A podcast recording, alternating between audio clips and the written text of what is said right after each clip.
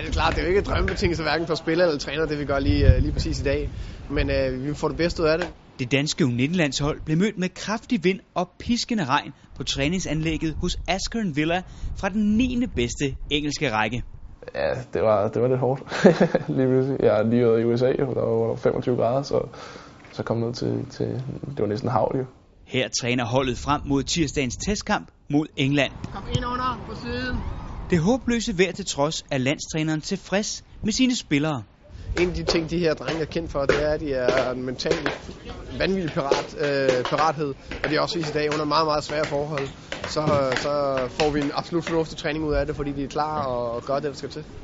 Kampen skal bruges i forberedelserne frem mod Elite Round i juni, hvor holdet skal forsøge at kvalificere sig til EM. Derfor har landstræneren også valgt en hård modstander.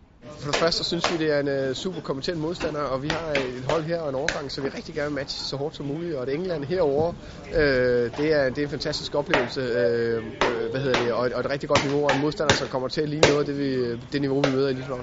Og spillerne glæder sig til kampen mod England. En stor nation, som øh, har god fodboldkultur, og så spille en, en toplandskamp. Det er måske nogle lang tid siden, vi har gjort det. Øh, spille mod en af de bedste og så få lov til at teste sig af på det højeste niveau i ens overgang. Da der er tale om en træningskamp, handler det især om at udvikle de dele af spillet, som skal sikre dansk succes ved Elite Round.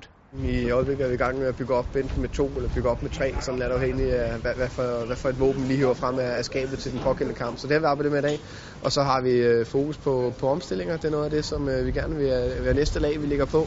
Øh, hvor vi skal prøve at spille øh, lidt mere direkte de gange, hvor vi bryder den. Øh, også på de små brydninger.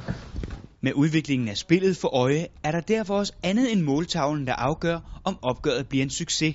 Arbejdsindsatsen, den skal være på plads. Altså, den, den, den eneste, det er sådan helt fundamentalt.